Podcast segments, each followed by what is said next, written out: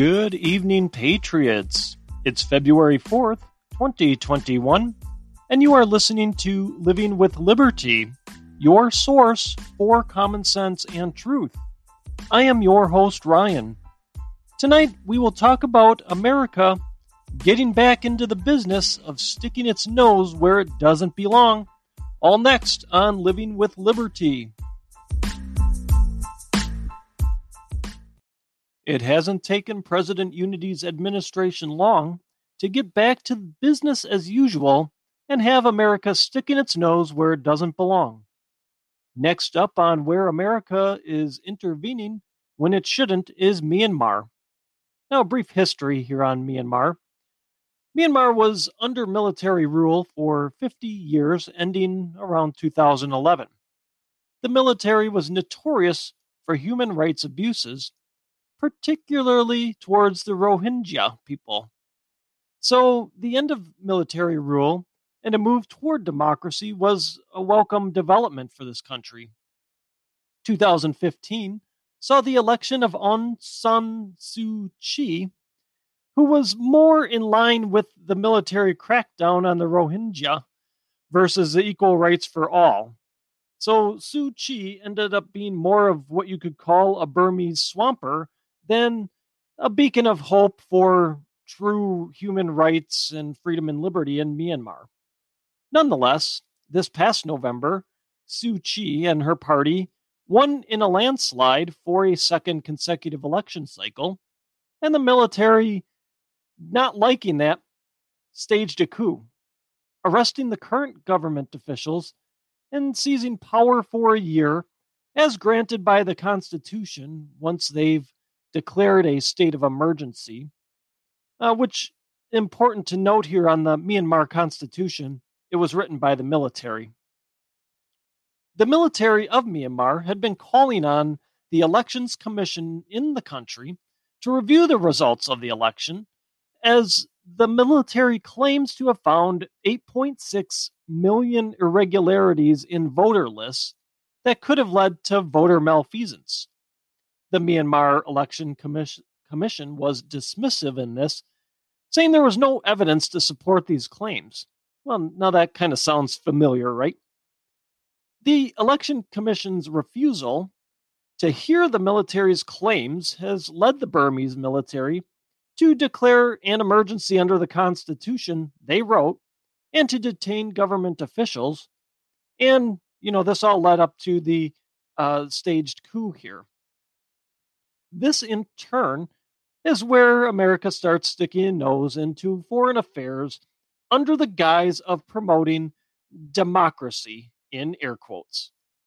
The truth is, I could care less about what some foreign nation is doing as far as governing itself. The biggest problem I have here is with our government's response and rhetoric. Now, I realize it's exactly that. It's boilerplate rhetoric at this point and pretty standard for this type of situation. But after the election cycle we just had, the continued inflammatory identity politics that continue to go on, uh, and you look along with that, uh, which we've seen in terms of squelching free speech and liberty, hardly puts the U.S in a position to be a moral authority on promoting democracy. So, what are officials from the island of misfit toys here saying in response to the Burmese coup? Well, Jen Psaki has finally found a topic she doesn't have to circle back with you on. She issued this statement on behalf of President Unity. She says, we continue to affirm our strong support for Burma's democracy, or dem- excuse me, democratic institutions, and in coordination with our regional partners, urge the military and all parties to adhere to democratic norms and the rule of law. End quote there. Well, isn't that just a big steaming pile of hypocrisy? Adhere to democratic norms and rule of law so, Jen, you mean like how our mayors and governors in this country or certain cities of a democratic persuasion adhered to the rules of laws, they allowed their cities to burn. Are, are those, is that the rule of law we're talking about here? Do you mean adhering to the rule of law by sending out unsolicited absentee ballots against state statutes in place? Is that what you mean by adhering to the rule of law? And by adhering to democratic norms, you must mean excluding the GOP poll watchers from the absentee ballot counting process. Is that the democratic norms you're talking about there? Are those the democratic norms you are referring to there, Jen? So, since our election process and government are such a model of freedom and fairness, we get to lecture the world on a on democracy. Is that how this goes now? We have obvious corrupt practices, but we get to lecture the world on democracy and, and slap around these little countries, I guess. Do you honestly think that since the bad orange man is now out of office, the world is suddenly going to take us seriously after our own debacle of election, Jen? Circleback Psaki also said the U.S. will take action against those responsible if the steps are not reversed. I'm sure the Burmese military really cares that we will apply full sanctions on them again, Jen. We did it for 50 plus years for the human rights abuses they perpetrated. And we just started removing them in 2016. They're not even all fully removed yet, from what I can tell. Here's the other thing that really hurts our credibility in my mind it's easy enough to slap around these little countries with sanctions that have little to do with our economic progress and growth here in the US. Now, yes, I realize Russia is not a little country and we have sanctioned them too, and there's active sanctions against them. But Russia is really on the same level as these sanctioned com- countries are economically. If we are serious about taking the moral high ground and being the moral authority on democracy, shouldn't China be sanctioned? Shouldn't we be cutting ties with them until they clean up their human rights abuses like we do with these other countries? They are the king of human rights abuses. I have a story here I'll, I'll link in the description box. It's an Epoch Times piece, and it's about the continued organ harvesting from Falun Gong practitioners. I'll put the story this way in, in a bit of a nutshell here. Those who are having their body parts harvested were not sedated or given anesthesia, and then had their bodies just thrown into incinerators, and presumably when they had passed away at that point from the organ harvesting. Now, I'll ask again isn't this the very definition of human rights abuses that would warrant massive economic sanctions, and cutting of ties until they were cleaned up. Yet here we are, we continue to admonish China, but never heavily sanction them. We never cut ties. We never make it hurt. We never tell them to keep your exports. We don't want them until you clean your act up. And oh, by the way, we aren't going to ship you anything either. As I've said before, cutting ties would be painful at first if we were to cut ties fully with China. It would be painful at first. It, it, we're too intertwined, but we, I think we'd manage. Now, of course, this would never happen. We would never fully cut ties. We wouldn't even seriously sanction China because the corporate oligarchs that actually run our government would throw a massive temper tantrum. Now, one AP story I found uh, it notes that Biden is trying to reassert American moral leadership. I honestly don't want to hear that line ever again until we clean up our own house.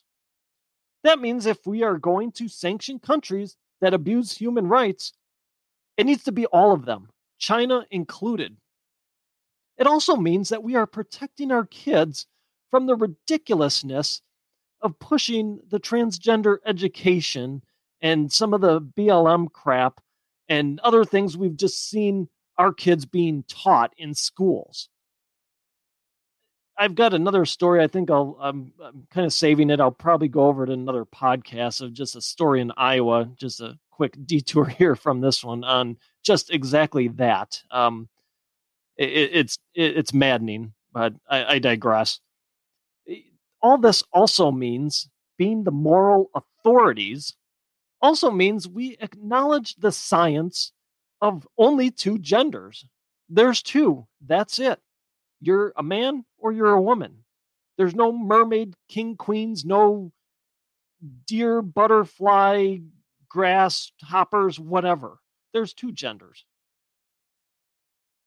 We are no one's moral authority until we clean up our own house in these matters probably the best, and by that I mean worst commentary on this issue uh, of the Myanmar coup, comes from Daniel Russel, the top U.S. diplomat for East Asia under Obama. He said, and I quote, This is a huge setback not only for democracy in Myanmar, but for U.S. interests. It's yet another reminder that the extended absence of credible and steady U.S. engagement in the region has emboldened anti democratic forces. What a frickin' joke this is. We've had steady engagement with China, and they're still communists. They still have tons of human rights abuses. You could argue our engagement there has actually built a rival power. Myanmar spent 50 years under military rule. I'm sure we engaged with them some over that the course of that 50 years. I'm sure it wasn't a focus though. And it doesn't seem like it did much good. What are these interests that Russel speaks of? Well, it must be all the handbags, wallets, jewelry, garments, and leather shoes we import from Myanmar. You know, we can't possibly find other places from which we can get those goods. Truthfully, it's probably the corporate overlords again pushing the, their interests in this narrative. Myanmar has been a very isolated nation and is ripe for more consumer choices.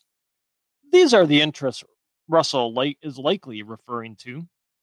Companies want the appearance of a nice, stable, democratic government amenable to businesses, so they have a shiny new market to show their shareholders and give their stock price a boost. The truth is, Myanmar's neighboring countries aren't worried about the coup and don't seem inclined to condemn or intervene in any way, and neither should the United States. Put the sanctions on for human rights abuses. That's it. I don't have a problem with that. There has to be a penalty for uh, taking away people's rights and liberties and not treating them as as humans. But enough spreading democracy in air quotes, or also in air quotes, ensuring democracy. The clowns here in our government aren't even pretending to protect democracy on our own home turf, yet they are eager to protect it and ensure it elsewhere. It's not our role to be the world's policeman. If the people of those countries want change, it's up to them to fight for it. Which, in the case of Myanmar, they are actually doing. There uh, have been a number of protests against this military takeover. It's not up to the United States to be the protector of democracy or the moral authority on democracy when we aren't either of those things within our own borders. We have to remain America first, then help others. We have to clean up our own house we have to make sure that we are doing things that when we say then to the world we are the moral authority that we can say that with confidence and we don't have and aren't promoting stupid things like 8242 genders or letting our cities burn while turning a blind eye we need to be that moral authority on democracy we need to allow the free speech we need to take on these tech platforms that are squelching free speech instead of turning a blind eye to those. To tie up here, we'll use an airline analogy. You know, when you're, they tell you in the in the case of a cabin de, uh, decompressurization, you know, the mask will drop down, and they always tell you to put yours on first before helping someone else. That's exactly what we have to do here. As America, we have to put on our own mask first before we help someone else put theirs on. That's the only way we'll be any good to anyone else and have any sort of credibility on the world stage. Friends, that's my show for today. Thank you for listening. I'd be so grateful if you left a positive review of my show, should your listening platform allow for reviews. I'd also be very appreciative if you would subscribe to my show, as it will help us move up the charts and help more people find the truth.